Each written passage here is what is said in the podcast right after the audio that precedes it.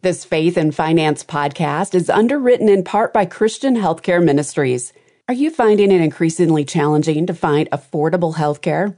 Christian Healthcare Ministries is a budget friendly, biblical, and compassionate healthcare cost sharing alternative that aligns with your Christian values. And it's available in all 50 states and around the world. Learn more at chministries.org slash faithfi.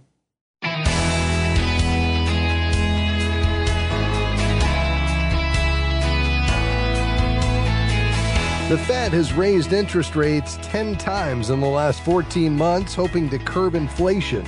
Will the latest rate hike tip us into recession? Hi, I'm Rob West. A lot of economists are scratching their heads these days over why the economy hasn't already slipped into recession. So it seems we're overdue, and today I'll talk with Lauren Gajdek about a way you can be better prepared. Then it's on to your calls and questions at 800 525 7000. That's 800 525 7000. This is Faith and Finance, biblical wisdom for your financial decisions. Well, our guest, Lauren Gajdek, is Vice President of Communications and Media at Christian Healthcare Ministries, an underwriter of this program. And Lauren, it's always great to have you with us. Oh, thank you so much. I'm delighted to be back on the show.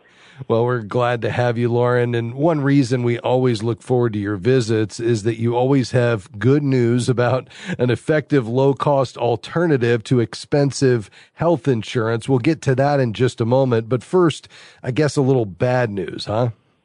Yeah, unfortunately, that's true. Um, we don't know yet if the Federal Reserve is making a recession inevitable. So the economy is continuing to grow at a modest rate, even with employment remaining strong. But the question yeah. is how long that will continue. Um, the Conference Board, which is a nonprofit business research group, is now predicting a 99% probability for a recession in the next 12 months. Wow. Yeah. And one of the reasons employment numbers remain strong is that it's a lagging economic indicator, of course. Employers resist laying off people until they absolutely have to. But if recession hits, unemployment, of course, will go up and a lot of folks will lose employer sponsored health insurance. So what are the alternatives, Lauren, if that happens? Yeah, there's a couple different things um, that folks can do.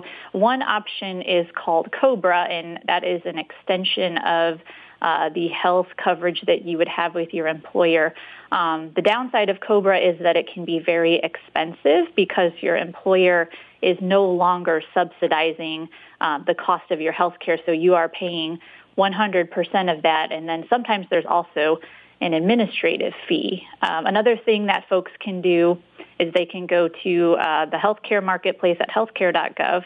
Um, but again, you're going to find that um, unless you get a government subsidized plan, um, those can also be quite expensive.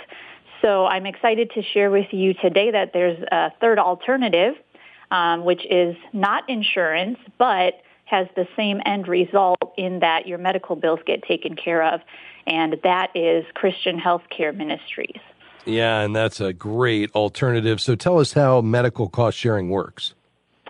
Sure. Um, so what health cost sharing is, is, is a way to take care of your medical expenses while you're sticking to your Christian beliefs and also to your budget, which of course everybody's very budget conscious these days. Um, and we have several different programs. Our silver and bronze programs are essentially hospitalization and, and surgery only. Um, and then we have our gold program, um, which is a little bit more flexible. And uh, I can give you an example of, of how that would work. So uh, let's just say that your 10-year-old uh, son um, was climbing a tree, fell out of the tree, and unfortunately suffered a bad break to his arm. So what would happen with Christian Healthcare Ministries is, um, you know, everything related to that incident under our gold program um, would be eligible for sharing. So, um, you know, that initial visit, you would probably go to the ER.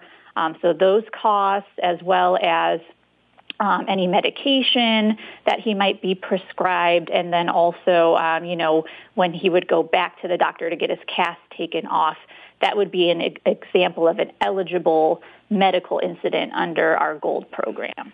Oh, Lauren, that's a really helpful example. So, what would that cost? Um, we do have different programs for different budgets. So an individual with CHM could expect to pay between 90 to $235 per month. We also have an extra program called Brothers Keeper. That's another $22 a month for any catastrophic health events that you might experience.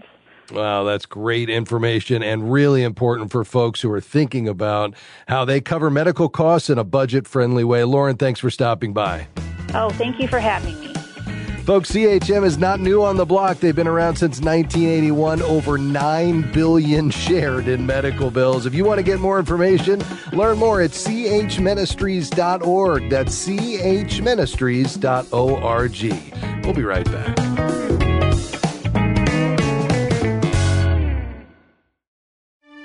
Are you looking for a financial professional who aligns with your biblical values? Certified Kingdom Advisors are trusted financial, legal, or accounting professionals who have completed a rigorous certification program to ensure they provide biblically wise financial advice as part of their practice. You can find a local CKA professional in your area by going to faithfi.com and clicking Find a CKA. If you enjoy this radio program, you're going to love all of the many different resources waiting for you at faithfi.com and the FaithFi app. You'll find powerful wisdom, free podcasts, articles, videos, and more from leading voices such as Randy Alcorn, Howard Dayton, Ron Blue, and our own Rob West. Grow in wisdom and knowledge by connecting with a community of thousands of Christians striving to be good and faithful stewards at faithfi.com or by downloading the FaithFi app.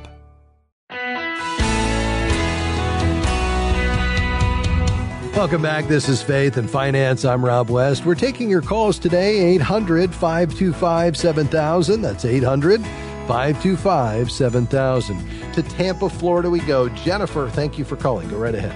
I purchased money orders about 35 years ago, and I lost the receipt, and the bank changed uh, names a few times. The money orders are showing up in the Florida unclaimed property um, however, because I don't have proof of ownership, I cannot claim the money. Is there a workaround or a way around that so I can claim the money that has my name on it? Hmm, interesting. So it's really not about being able to cash them, it's about being able to prove to the state that they are in fact yours, is that right? Yes. Okay. And what is the uh, what led to these money orders? I mean, what's the background on why they were issued and how you uh, no longer have access to them? So I purchased the money orders with the intent of giving them to others, but I never did. And then I just moved a few times and lost the money orders and the little receipts that come with it, the proof of purchase. Okay. So okay. I actually purchased the money orders. Okay, but you don't have a receipt for them and you're not in physical possession of them? Correct. Okay. Uh, so you just have a, a, rough idea of when you bought them and they're showing as unclaimed property and you can match them back to that date but you just don't have the documentation i wonder if there's a an old bank statement that could be generated uh, did you get them you know, out of your account uh, with a an old bank? Yes. Okay. And then I know that you said that bank has changed hands a couple of times or been purchased. Uh, but obviously all those documents on whoever the current bank is that, uh, you know, purchased that bank, even if it was two or three names ago, would have access to all of those historical records. You could request them as a previous account holder. I wonder if that might be the documentation you need to go after, which is the amount actually coming out of your account that uh, syncs up with the face value of those money orders that you're seeing as unclaimed property. I mean, the whole idea behind unclaimed property, which is regulated by each state, is that they want to get that back in the rightful hands of the owner. And so if you're saying, listen, these are mine, I bought them, I can tell you when I bought them, under what bank they were purchased under, and now you know, I, uh, even though I don't have the documentation, I am that person. Have them tell you what they'd like you to do to be able to, to verify that. And I'm wondering if perhaps trying to chase down, uh, those historical bank, uh, statements might be the very best way. It sounds good to me. I'll try that. Okay, very good. So I think you need to go to the current bank, whoever that bank is, and say, listen, I was account holder in this month of this year when you were under this name. I need to know how do I get access to those historical electronic statements? I know it might take a while, but I need to put that request in in whatever way I need to so that I can be able to document uh, these money orders that I uh, had uh, coming out of my account and then use that to go to the state of Florida and try to justify that. So, wow, that's a tough one, Jennifer. I hope uh, we wish you all the best in that. I know that uh, can be frustrating, but it'll be worth it once you get it done. And here's the end. At the end of the day, they want to get that money to the rightful person. So I think if you go through these steps, you'll end up being able to get it. Uh, let us know how that turns out. Uh, to Iowa, hi Phil. Go right ahead, sir. Hey, uh, thanks for taking the call. I have a question regarding uh, how to use some funds coming up, given some of the in, instability in the stock market, uh, inflation, and all of that. I'm 67, plan to retire around 70 and a half. Um, I have about 100,000 in the stock market, and we are debt free. And I'm wondering about possibly taking some of our uh, stock market funds and using them for capital improvements on our house. We have a barn, a small farm, uh, just doing some of the things around the house rather than possibly losing some of it or all of it in the stock market. Your thoughts? Hmm. Yeah, so the 100,000 is where this would come from for the capital improvements, is that right? Correct. All right. And that's the extent of your investable assets? That's correct. Yep. Okay. And how much would you be looking to pull out for these capital improvements? Um, I'm thinking maybe 20 to 30. Okay. And are you, uh, is this something you really want to do, need to do quickly, or could you wait up to a year? Uh, we could wait. Yeah. Okay. I mean, my perspective, even though there's there's a lot of headwinds out there, there's a lot of things we could point to and say, yeah, that's a problem, and this is a problem over here, and the Federal Reserve has been printing money pretty quickly, and our debt's sky high, and we've got uh, you know a, a debate coming up this summer about the debt ceiling and interest rates and inflation and the money supply and the U.S. dollar. You've got a lot of things, and yet on the world stage, the U.S. is still in for all intents and purposes, the strongest position. Do we have some problems? If not, that if left unaddressed could result in, you know, some, some real challenges economically, potentially a default on our debt. Yes, but I think that's all down the road. I don't see that happening anytime soon. There's no replacement for the U.S. dollar on the world stage. Um, you know, we are still the largest economy. Uh, now, we need pro growth policies. We need to return to understanding God's design for economies and wealth creation and the value of human life and productivity and the virtuous cycle that all of that creates. And I think we need a low tax environment. And, you know, there's a lot of things we can do to rein in spending at a federal level and try to, you know, get our debt coming down. We've got demographics challenges longer term. But despite all of that, I think the very best place for you to build wealth and overcome the effects of inflation, which are real, is in that stock and bond portfolio.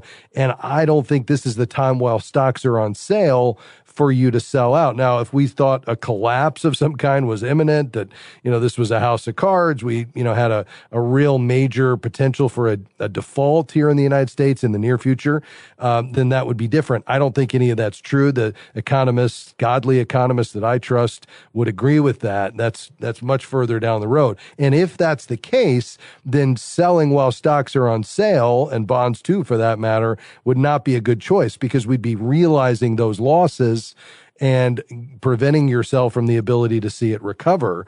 And that's usually what happens when we get into a bear market. People say, enough is enough. I can't take this anymore.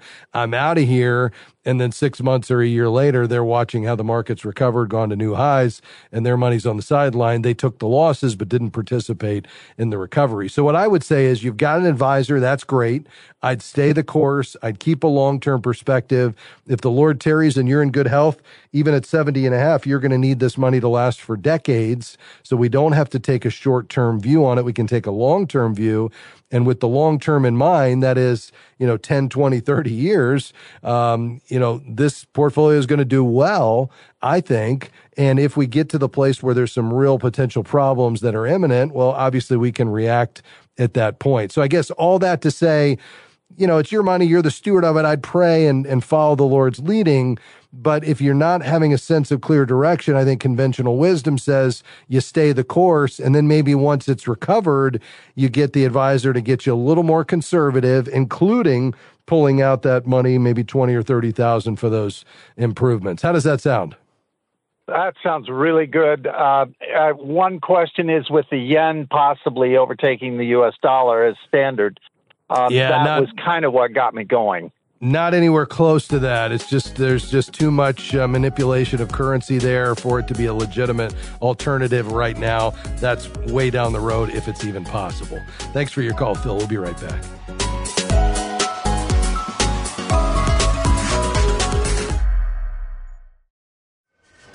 Hey, Greg, I need some advice. Oh, what's up? I'm really struggling with finding ways to cut back.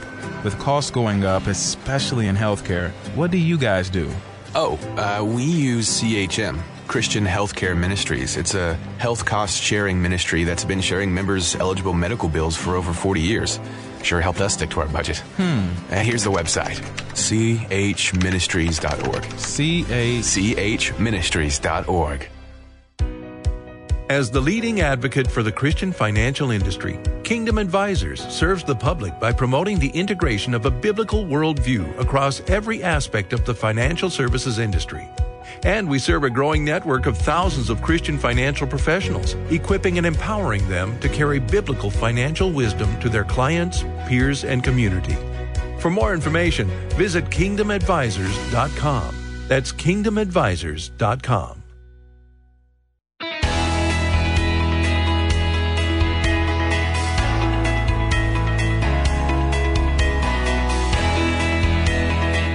You're listening to Faith and Finance, where we talk about how we handle God's resources. How are you using God's resources? We're talking about it, and the lines are open to take your calls and questions. 800 525 7000 is the number to call. To James in Indianapolis. Go right ahead, sir. Hey, Rob. Thanks for taking the call. Um, all right. So I just recently found my way back to Christ within the past couple of months. I'm 23. Uh, I was DoorDashing and Ubering to make money, but I totaled my car this past week. Mm. So I'm kind of lost. I'm just kind of looking to figure out how to attack life, whether it be from home or, or what. Uh, I've got a degree in cybersecurity, trying to figure it out. Yeah, boy, I'm so sorry to hear that, James. Um, do you have a mode of transportation now, or is it? Did you have insurance? Uh, it was. I had insurance. It was a lease though, so ah. I don't get anything for it yet. Okay. All right. And um, do you, are you currently employed under your degree and in, in the work that you have in cybersecurity, or are you still kind of out there looking on the job market?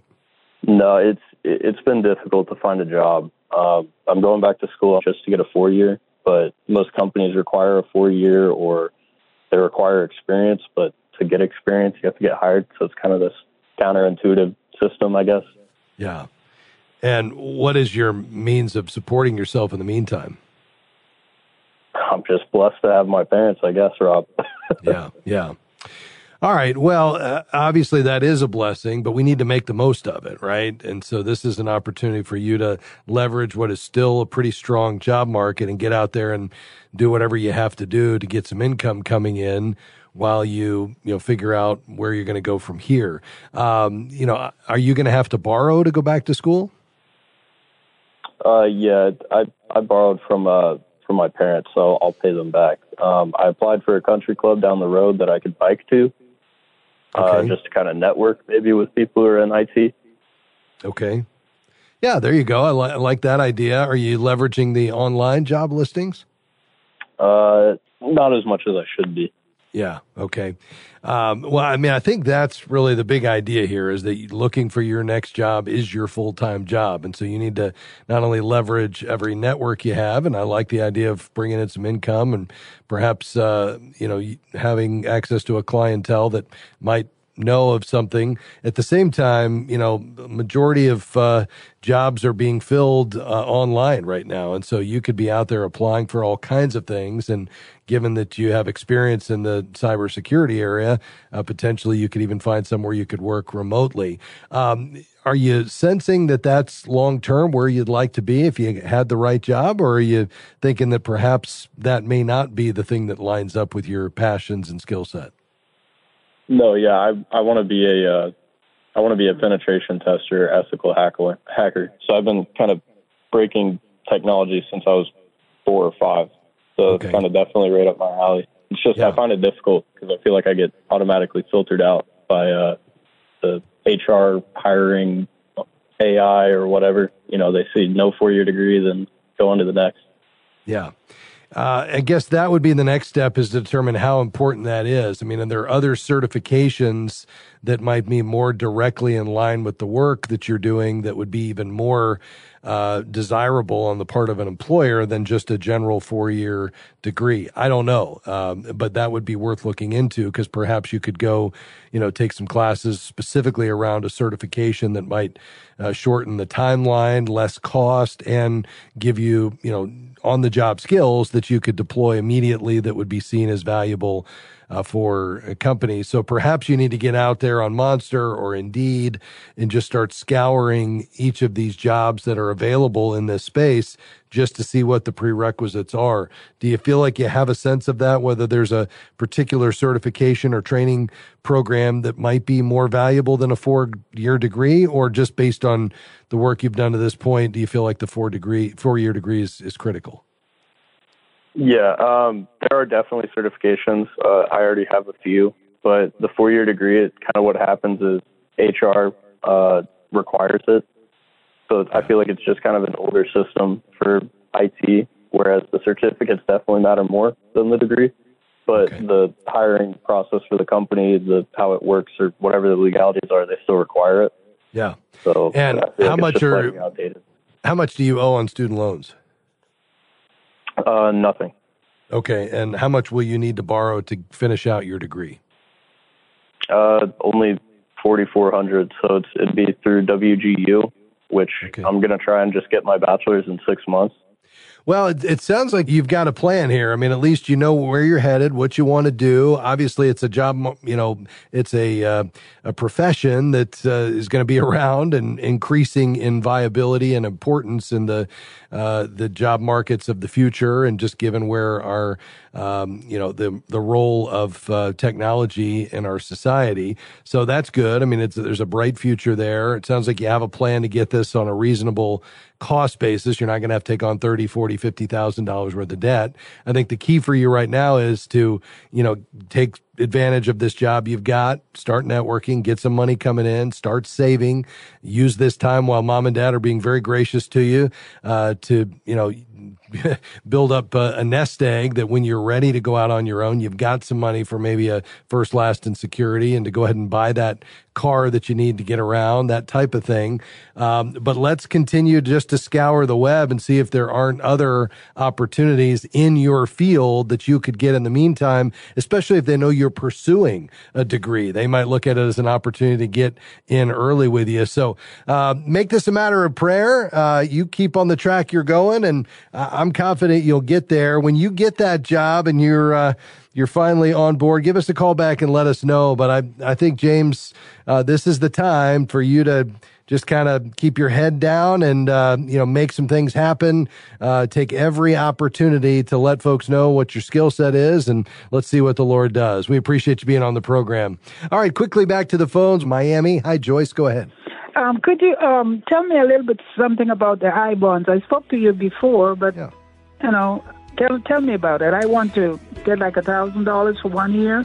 Sure. Yeah, you can put in up to 10,000 per person per calendar year. The only way you get in more is through a tax refund. You could get an additional 5,000. You have to buy them electronically, Joyce, so you'd go to treasurydirect.gov. You'll set up an account and then you'll transfer the money in, however much you want to purchase, up to ten thousand uh, for the year. And when you do that, then you'll purchase the electronic bonds. Now, these are 30 year bonds, 20 years with a 10 year extension, but you can pull the money out after 12 months. You just have to leave it there for a year. Um, it's backed by the full faith and credit of the United States government. So, as long as it's money where you have a more than a one year time horizon, but probably less than three to five years, um, I would say that's a good option for you. Again, treasurydirect.gov. Well, that does it for us today. I'm Rob West. Thanks to our amazing production team and to you for listening. I hope you'll join us again next time, right here on Faith and Finance.